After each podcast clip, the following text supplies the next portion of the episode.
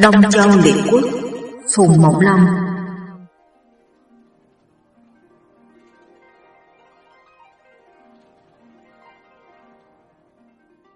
Hồi thứ bảy, ganh tài công tử Ác giết Khảo Thúc, tham chức công tử Vận hại vua Hiền.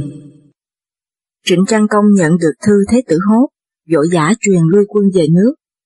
Di Trọng Niên và công tử Vận hay được tin, đến ra mắt Trịnh Trang Công và hỏi: Chúng tôi đã lấy được hai thành của nước Tống, thế quân đang mạnh, sao chúa công lại truyền lui binh? Trịnh Trang Công vốn là một kẻ đa mưu túc trí, không cho Tề và Lỗ biết được nội tình của mình, bèn đáp: Ta vụng mệnh kéo binh đánh Tống, nay nhờ binh hai nước mà chiếm được hai thành, như thế tưởng cũng đã đủ trị tội Tống rồi. Hơn nữa Tống là con cháu của nhà Thương, thiên tử vẫn có lòng kính, ta không nên làm đến quá lẽ. Hai thành vừa chiếm được xin nhượng lại cho Tề và Lỗ, mỗi nước một thành. Di Trọng Niên nói: Chúa công phụng mệnh thiên tử đem binh phạt Tống, bổn phận chúng tôi là phải đem binh đến giúp, đâu dám kể công.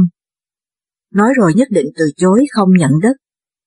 Trịnh Trang Công nói: Nếu Tề không nhận thì xin tặng cả hai thành ấy cho Lỗ, để đền ơn khó nhọc đã vào lão đào trước. Công tử Vận không từ chối gì cả, tỏ lời cảm tạ Trịnh Trang Công, rồi sai người ra trấn giữ hai thành ấy. Trịnh Trang Công bày tiệc khao thưởng quân sĩ, rồi cùng với công tử Vận, Di Trọng Niên làm lễ ăn thề, hứa sẽ giúp đỡ cùng nhau trong cơn hoạn nạn.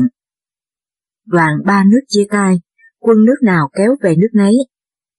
Di Trọng Niên về nước thuật lại cho Tề Hi Công nghe việc ấy, được hai thành nước Tống và nhường cho nước Lỗ. Tề Hi Công nói: Trước kia ta đã có lời thề với Trịnh Trang Công nơi Thạch Môn, hễ có việc thì giúp nhau, nay tuy lấy đặng thành, lẽ phải giao về Trịnh mới đúng. Di Trọng Niên tâu: Trịnh bá cố chối từ chẳng chịu lãnh, nên mới giao hết cho Lỗ hầu. Tề Hi Công nghe nói cho Trịnh Trang Công là kẻ đại độ và khen ngợi không ngớt. Khi Trịnh Trang Công đem binh về đến nửa đường, thì lại nghe tin quân Vệ đã sang đánh nước Sái. Trịnh Trang Công vỗ tay cười lớn nói: Khổng Phụ Gia quả là một kẻ chưa rành binh pháp, đang đánh nước Trịnh mà lại gây chuyện với nước Sái, như thế tức là đã công làm hại được nước ta rồi, còn giúp cho ta có cơ hội tốt để lấy nước Sái rồi. Bèn truyền cho bốn tướng phân làm bốn đội, cuốn cờ, giấu trống, kéo thẳng đến Sái quốc. Trong lúc đó Vệ và Tống đang hiệp binh với nước Sái bàn mưu công thành. Bỗng có quân vào báo, nước Trịnh sai thượng tướng là công tử Lữ đem binh qua cứu nước Sái, hiện đóng trại cách thành năm chục dặm. Thái Tể Xủ nói: Đó là tướng thua Thạch Hậu ngày trước, có đủ chi mà sợ. Lại có tin báo nữa rằng nước Sái đã mở cửa thành đón quân Trịnh vào. Khổng Phụ Gia thất kinh nói: Ta coi nước Sái như đã lấy được trong tay, nay có binh Trịnh đến giúp, thật khó bề thắng nổi. Thái Tể Xủ nói: Nếu Trịnh đã giúp Sái thế nào cũng đem binh khiêu chiến, vậy ta lên lũy cao xem thử trong thành động tĩnh thế nào, để biết mà đối phó. Hai người dắt nhau vừa lên đến chỗ cao, bỗng nghe có tiếng súng nổ vang trời. Qua một lúc, trên thành nước Sái cắm toàn cờ Trịnh, và công tử Lữ mặc áo giáp đứng trên thành, gọi Khổng Phụ Gia nói lớn: Ta cảm ơn tướng quân đã giúp ta chiếm được nước Sái rồi nhé. Ấy là mưu của Trịnh Trang Công, lập kế sai công tử Lữ giả danh giúp Sái, rồi khi vào được trong thành mới đuổi vua nước Sái đi mà chiếm đất. Vua nước Sái phải bỏ trốn sang Tần thoát nạn.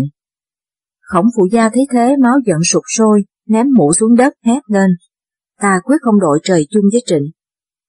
Thái Tể Xủ nói: Trịnh Trang Công binh pháp rất lợi hại, thế nào bên ngoài cũng có quân tiếp ứng, nếu trong ngoài đánh dồn lại quân ta nguy mất.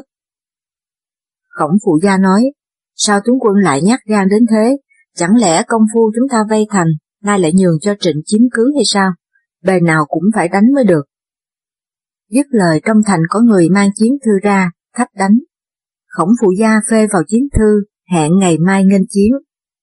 Đêm ấy, quân của Khổng Phụ Gia đóng trại cách thành hai mươi dặm để đề phòng quân tiếp viện. Nhưng trại vừa đóng xong thì tiếng súng đã nổ rang, quân Trịnh kéo đến khiêu chiến, ánh lửa đốt sáng lòe. Khổng Phụ Gia nổi giận, tay cầm phương thiên họa kích, dục chiến xa đến trước trận ứng chiến. Nhưng khi đến nơi, Ánh lửa tắt liệm, không thấy một tên quân Trịnh nào. Khổng Phụ Gia kéo quân về trại, nhưng vừa về đến trại thì lại thấy lửa cháy sáng lè, tiếng súng nổ chan chát. Khổng Phụ Gia nói, đó là kế nghi binh của quân Trịnh muốn đánh lừa ta đó thôi. Bèn ra lệnh án binh bất động. Bỗng có quân vào báo, quân nước Sái đã bị Trịnh đánh tan vỡ. Khổng Phụ Gia lập tức đem quân đi cứu ứng. Vừa ra khỏi trại chừng vài dặm, gặp một toán quân kéo lại, hai bên sát chiến, đánh nhau một hồi lâu mới biết đó là đội quân của nước Vệ. Hai bên thẹn mặt nhau, lòng đầy hậm hực.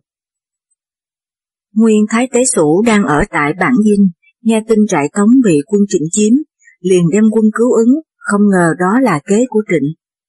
Khổng Phụ Gia truyền quân rút lui về Đại Bản Dinh, nhưng về đến nơi thì tướng Trịnh là Cao Cù Di đã đem quân chiếm đoạt mất rồi, không biết làm sao hơn. Khổng Phụ Gia liền hiệp với Thái Tể Xủ đánh liều một trận, nhưng trong tình thế quân binh rối loạn, tướng tá mất tinh thần, đành phải mang thảm bại. Khổng Phụ Gia liều chết mở đường máu, dẫn hơn hai mươi bộ hạ thoát thân về nước. Còn Thái Tể Xủ thì bị tử trận giữa đám loạn quân. Trịnh Trang Công chiếm được nước Sái, lại thắng liên quân Vệ, Tống và Soái, đoạt được rất nhiều chiến xa và binh khí, bèn ra lệnh ban sư. Về đến kinh đô, Trịnh Trang Công truyền bày tiệc ăn mừng, ai nấy đều vui cười hớn hở. Trịnh Trang Công đắc ý, bưng ly rượu rót xuống đất cầu thần và nói, nhờ linh khí của non sông và âm đức của tổ tông, lại được các quan hết lòng phò tá, thế mạnh binh hùng, đánh đâu thắng đó, không khác gì các phương bá ngày xưa. Các quan đều tung hô vạn tuế. Riêng có Dĩnh Khảo Thúc ngồi nín lặng không nói một lời nào. Trịnh Trang Công trừng mắt nhìn Khảo Thúc. Khảo Thúc tâu, tâu chúa công, các bậc phương bá ngày xưa làm chủ cả chư hầu, đi đánh đâu ai nấy đều phụng mệnh. Còn ngày nay chúa công giá mệnh thiên tử đi phạt Tống và Vệ, Sái, lại giúp Tống đánh Trịnh, còn Thành và Hứa lại không chịu xuất binh phó hội, như thế tưởng chưa sánh được với người xưa. Trịnh Trang Công nghe nói tươi cười đáp, lời ngươi nói rất phải, so với các phương bá ngày xưa quyết ta chưa thể bị kịp, nay Vệ và Sái đã dẹp rồi, còn Thành và Hứa ta phải cử binh vấn tội, vậy theo ý ngươi nên đánh nước nào trước? Dĩnh Khảo Thúc tâu, nước Thành giáp ranh với nước Tề, nước Hứa giáp ranh với nước ta, trước nhất phải sai tướng qua giúp Tề đánh nước Thành, rồi sau lại mượn binh Tề mà đánh Hứa. Khi dẹp xong hai nước, phải sai sứ qua Châu báo tin thắng trận, để khỏi mang tiếng dối thiên tử. Trịnh Trang Công khen phải, liền sai sứ sang Tề bàn về việc ấy. Tề Hi Công sai tướng Di Trọng Niên họp binh với công tử Lữ, kéo qua đánh nước Thành. Nước Thành hay tin sợ lắm, sai người qua Tề xin hàng phục. Tề Hi Công viết thư cho Trịnh Trang Công hay, và hỏi lúc nào cất quân đánh Hứa. Trịnh Trang Công ước hẹn họp binh tại Thới Lai đất Trịnh, và nhờ Tề làm trung gian, mượn thêm binh nước Lỗ. Công tử Lữ đi đánh Thành, kéo binh về đến nửa đường, nhúm bệnh mà thác. Trịnh Trang Công thương tiếc vô cùng, than thở. Công tử Lữ mệnh chung, thật ta đã mất đi một cánh tay phải. Nói rồi đem tiền bạc lụa là ban thưởng cho gia đình công tử Lữ, lại cho em công tử Lữ là công tử Nguyên làm đại phu. Trịnh Trang Công còn định cho Cao Cù Di làm chức thượng khanh, nhưng Thế Tử Hốt bàn rằng Cao Cù Di là một kẻ tham tâm, không phải là người trung chánh, xin phụ thân chớ khá tin dùng. Trịnh Trang Công bèn đem chức ấy phong cho Tề Túc, thay công tử Lữ, còn Cao Cù Di thì phong làm Á Khanh. Chẳng bao lâu đã đến ngày ước hẹn, hai đạo quân Tề và Lỗ đồng hội tới đất Thới Lai để hiệp với Trịnh đi đánh Hứa.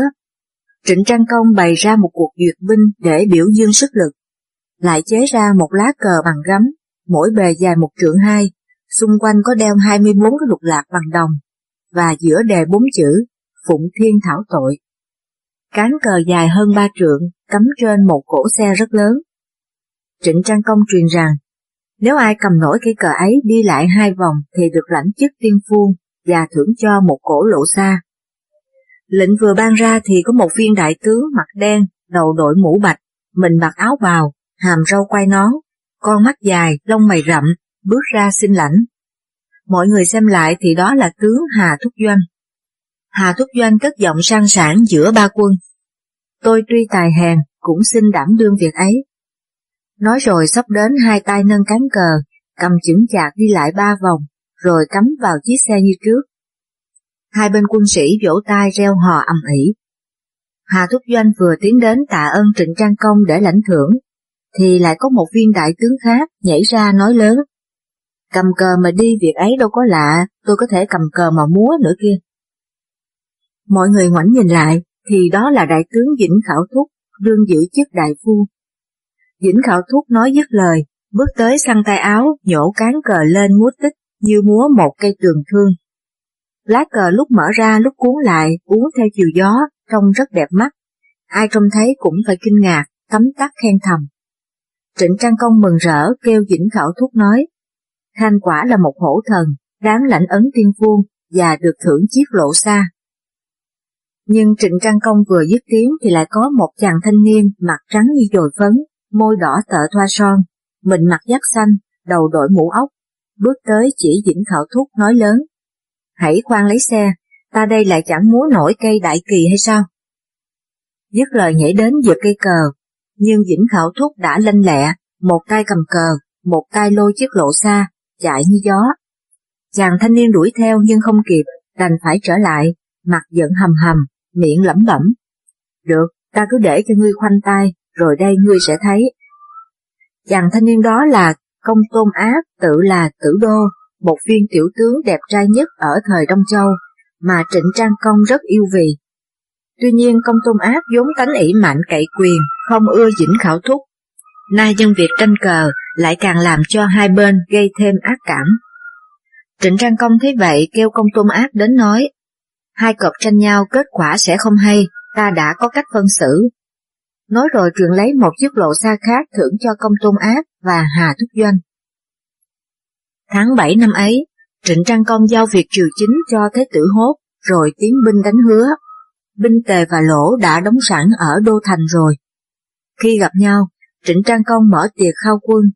Tề Hi Công rút trong túi lấy ra một tờ hịch, kết tội nước Hứa, không triều cống nhà Châu. Ai nấy đều cho là phải. Ngày hôm sau, ba nước chia quân vây Thành.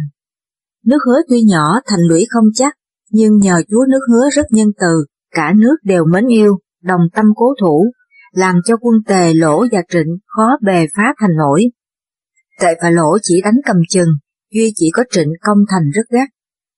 Dĩnh Khảo Thúc lại muốn tranh công với Công Tôn Ác, nên nỗ lực xông đến trước vòng vây, tay cầm cờ, tay cầm trường thương, nhảy phóng lên mặt Thành.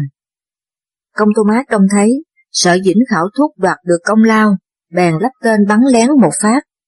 Dĩnh Khảo Thúc bị tên, té nhào xuống đất, bỏ mạng. Hà Thúc Doanh tưởng Dĩnh Khảo Thúc bị giặc bắn, bèn lướt đến giật cây cờ, nhảy lên mặt Thành hô lớn. Chúa công ta đã lên mặt Thành rồi. Quân Trịnh ngỡ thật đua nhau nhảy lên, phá vỡ cửa Thành. Quân Lỗ và Tề cũng do cửa ấy tràn vào. Chúa nước Hứa thấy vậy, bỏ Thành trốn sang nước Vệ lánh nạn. Lấy được nước Hứa rồi, Trịnh Trang Công nhường cho Tề và Lỗ. Nhưng Tề và Lỗ đều không nhận, nói, công lao của Trịnh rất nhiều, chúng tôi đâu có bụng tham lam như vậy. Trịnh Trang Công tuy trong lòng rất muốn được đất Hứa, song ngoài mặt vẫn phải giả cách rộng rãi với hai nước đồng minh. Giữa lúc ấy có quân vào báo, tâu chúa công, có quan đại phu nước Hứa là Bá Lý dẫn một đứa trẻ vào ra mắt. Trịnh Trang Công truyền cho vào. Bá Lý dẫn đứa bé đến quỳ dưới trướng tâu. Tâu chúa công, xin chúa công rộng lòng thương dòng giống nước Hứa. Tề Hi Công hỏi, chẳng hay đứa bé ấy là ai? Bá Lý tâu, chúa nước Hứa không có con nối dõi, chỉ còn đứa bé này là em ruột, tên gọi Tân Thần. Tề Hi Công và Lỗ Ân Công nghe nói có ý thương hại, còn Trịnh Trang Công thì đã nghĩ ngay một mưu kế, bèn nói, ta phụng mệnh thiên tử hiệp binh cùng hai nước phạt Hứa, nay Hứa Trang Công là kẻ có tội đã trốn đi rồi, thì nước ta giao lại cho người nói giỏi, như thế mới phải lẽ. Bá Lý tâu, tâu chúa công, tôi đến đây chỉ mong nhờ lượng khoan dung của ba nước, bảo bọc cho đứa bé mồ côi này, chứ đâu dám trông mong đến bờ cõi. Trịnh Trang Công nói, ý ta trả nước Hứa lại là thực tâm, nhưng xem Tân Thần còn nhỏ dại quá, vậy ta sẽ cho người đến giúp. Trịnh Trang Công bèn chia nước hứa làm hai, một nửa để Bá Lý phò tá Tân Thần, một nửa giao cho Công Tung Hoạch. Bề ngoài nói là giúp hứa, nhưng bên trong là để coi việc cai trị. Tề Hi Công và Lỗ Ân Công đều cho Trịnh Trang Công là người đại độ, khen phục chẳng cùng. Bá Lý và Tân Thần đều quỳ lại tạ ơn, rồi lui về. Ba nước cũng đều ra lệnh rút quân. Các bạn đang nghe truyện do Thanh Nguyệt của Thư viện audio chấm net diễn đọc. Trịnh Trang Công về đến nước khao thưởng ba quân, lòng buồn bã thương tiếc Dĩnh Khảo Thúc không cùng. Nghĩ mãi Trịnh Trang Công cũng không rõ ai đã bắn chết Dĩnh Khảo Thúc. Bèn chuyện cho quân sĩ cứ một trăm người nạp một con heo, hai mươi người nạp một con gà, mà làm lễ tế Dĩnh Khảo Thúc. Đồng thời vời các đồng cốt đến để đọc văn nguyền rủa kẻ đã bắn chết Dĩnh Khảo Thúc. Công Tôn Ác chỉ bịt miệng cười thầm. Lễ nguyền rủa cử hành được ba ngày, thì bỗng có một người đầu bù tóc rối chạy đến trước mặt Trịnh Trang Công quỳ tâu. Tôi là Dĩnh Khảo Thúc, khi đánh nước Hứa nhảy lên mặt thành, vị tên gian thần Công Tôn Ác hiểm xuyệt giành xe, nên đã bắn lén tôi. Tôi đã xin Ngọc Hoàng Thượng Đế bắt nó đền mạng, xin Chúa Công thấu rõ ẩn tình, thì dầu ở dưới suối vàng, hồn tôi cũng được an ủi. Nói xong, kẻ ấy lấy tay móc họng, máu tuôn lai láng, rồi ngã xuống đất chết lập tức. Trịnh Trang Công thất kinh, xem lại thì đó không phải người đàn bà, mà lại là Công Tôn Ác, liền cho người cứu chữa, nhưng đã muộn. Lúc bấy giờ Trịnh Trang Công sai sứ thay mặt cho mình, mang lễ vật qua Tề và Lỗ, để tạ ơn việc đem binh cứu giúp. Nhưng sứ giả đi qua Lỗ, lại mang thư và lễ vật trở về. Trịnh Trang Công lấy làm lạ, đòi vào hỏi. Sứ giả tâu, tôi vừa đến biên giới nước Lỗ thì nghe tin Công Tử Vận đã giết Lỗ Ân Công mà lập vua khác. Tôi sợ lễ vật và thư này đưa đến không hợp ý Chúa Công, nên phải trở về phục mệnh. Trịnh Trang Công nghe nói than rằng, Lỗ Ân Công là người hiền đức, sao lại bị giết như thế? Sứ giả tâu, tâu Chúa Công, vụ ấy tôi được biết rõ. Nguyên trước kia Lỗ Huệ Công có lấy một tiểu thiếp là Trọng Tử, sanh đặng người con trai là Quỷ. Huệ Công muốn nhường ngôi cho Quỷ, nhưng lúc Huệ Công chết Quỷ còn nhỏ, nên Lỗ Ân Công lên kế vị. Lỗ Ân Công là con một người thiếp khác. Tuy nhiên mặc dù được nối ngôi, Lỗ Ân Công không hề quên ý định của cha, nên thường nói, nước Lỗ này là của Công Tử Quỷ, ta chỉ tạm thay quyền quốc chính mà thôi. Một hôm Công Tử Vận xin Ân Công ban cho chức thái tế. Lỗ Ân Công nói, ngươi đợi khi nào Công Tử Quỷ lên ngôi hãy xin. Công Tử Vận không biết Lỗ Ân Công nói thật lòng, cho là lời châm biếm, và tưởng Lỗ Ân Công ghét Công Tử Quỷ, nên một hôm tâu với Lỗ Ân Công. Tôi thiết nghĩ ngôi báo Chúa Công đang giữa thiên hạ, đều kính phục, thì đợi đến khi trăm tuổi truyền lại cho con cháu, sao Chúa Công lại trao trả cho Công Tử Quỷ làm chi? Theo ý tôi, nay Công Tử Quỷ đã lớn, nên lập kế giết đi để trừ hậu hoạn. Lỗ Ân Công xua tay nói, ngươi không phải là kẻ điên cuồng, cớ sao thốt ra những lời bất chính như vậy? Ta đã sửa sang cung thất ở Đố Cừu để an hưởng tuổi già, mà trả ngôi lại cho Công Tử Quỷ. Công Tử Vận nghe nói biết mình lỡ lời, sợ Lỗ Ân Công đem lời ấy nói lại với Công Tử Quỷ, thì sau này ắt mang hại. Bèn nghĩ ngay một kế tìm đến Công Tử Quỷ nói nhỏ. Nay Công Tử đã lớn, Chúa Công sợ Công Tử bạc mất ngôi, nên kêu tôi vào cung mật sai tôi giết Công Tử đó. Công Tử Quỷ cả sợ, ta làm thế nào để thoát nạn này? Công Tử Vận nói, Lỗ Ân Công đã bất nhân thì Công Tử còn giữ nghĩa làm chi? Giả lại Tiên Vương đã có ý truyền ngôi lại cho Công Tử, thế thì Công Tử cũng nên tìm cách giết Lỗ Ân Công đi, lấy ngôi lại, ấy là thuận theo ý của Tiên Dương đó. Công Tử Quỷ nói, Lỗ Ân Công ở ngôi hơn mười một năm rồi, dân tình mến phục, nếu việc không thành, ắt ta mang quả lớn. Công Tử Vận nói, việc ấy chẳng khó gì, tôi có kế hay. Ngày mai Lỗ Ân Công đi tế thần ở Chung Vu, rồi về nghỉ nơi dinh vi đại phu. Vậy ta cho quân giáp sĩ đến đó mai phục mà giết quách đi, rồi đổ cho vĩ đại phu mưu sát. Như thế ắt giữ vẹn được tiếng tăm. Công Tử Quỷ nghe lời, quỷ thác cho Công Tử Vận. Công Tử Vận dụng kế ấy giết Lỗ Ân Công, tôn Công Tử Quỷ lên ngôi. Người trong nước đều hay việc ấy, nhưng không dám nói, vì sợ oai quyền của Vận. Hiện nay Công Tử Quỷ đã phong cho Vận làm chức thái tế. Trịnh Trang Công nghe xong thở dài hỏi các quan, như thế ta có nên cất quân phạt Lỗ để tỏ tình tâm gia ngày trước chăng? Tế Túc tâu, mặc dầu công tử Quỷ giết Lỗ Ân Công là vô đạo, song đó chỉ là việc gia đình, chúng ta chỉ nên chờ xem thái độ của Lỗ đối với Trịnh như thế nào đã. Tôi chắc Lỗ sẽ cho người sang nước ta, gây tình hòa hảo. Trong lúc đang bàn bạc, thì có sứ nước Lỗ mang lễ vật sang xin vào ý kiến. Trịnh Trang Công tỏ tình giao kết. Trịnh Trang Công tiếp sứ rất trọng hậu và hẹn gặp nhau tại Việt Địa để phó hội, tháp quyết ăn thề. Từ ấy hai nước Trịnh và Lỗ lại rất thân mật. Vào năm thứ chín đời vua Hoàng Vương nhà Châu, công tử Bằng đang ẩn náu trên đất Trịnh, thì bỗng có sứ nước Tống rước về nối ngôi. Trịnh Trang Công hay tin ấy, lòng nghi ngại nói, chưa biết hư thực như thế nào, sợ e Tống Tương Công cho người sang đánh lừa công tử Bằng về mà giết đi chăng. Tế Túc tâu, tâu chúa công, việc này phải chờ đợi quốc thư nước Tống gửi sang đây mới định đoạt được.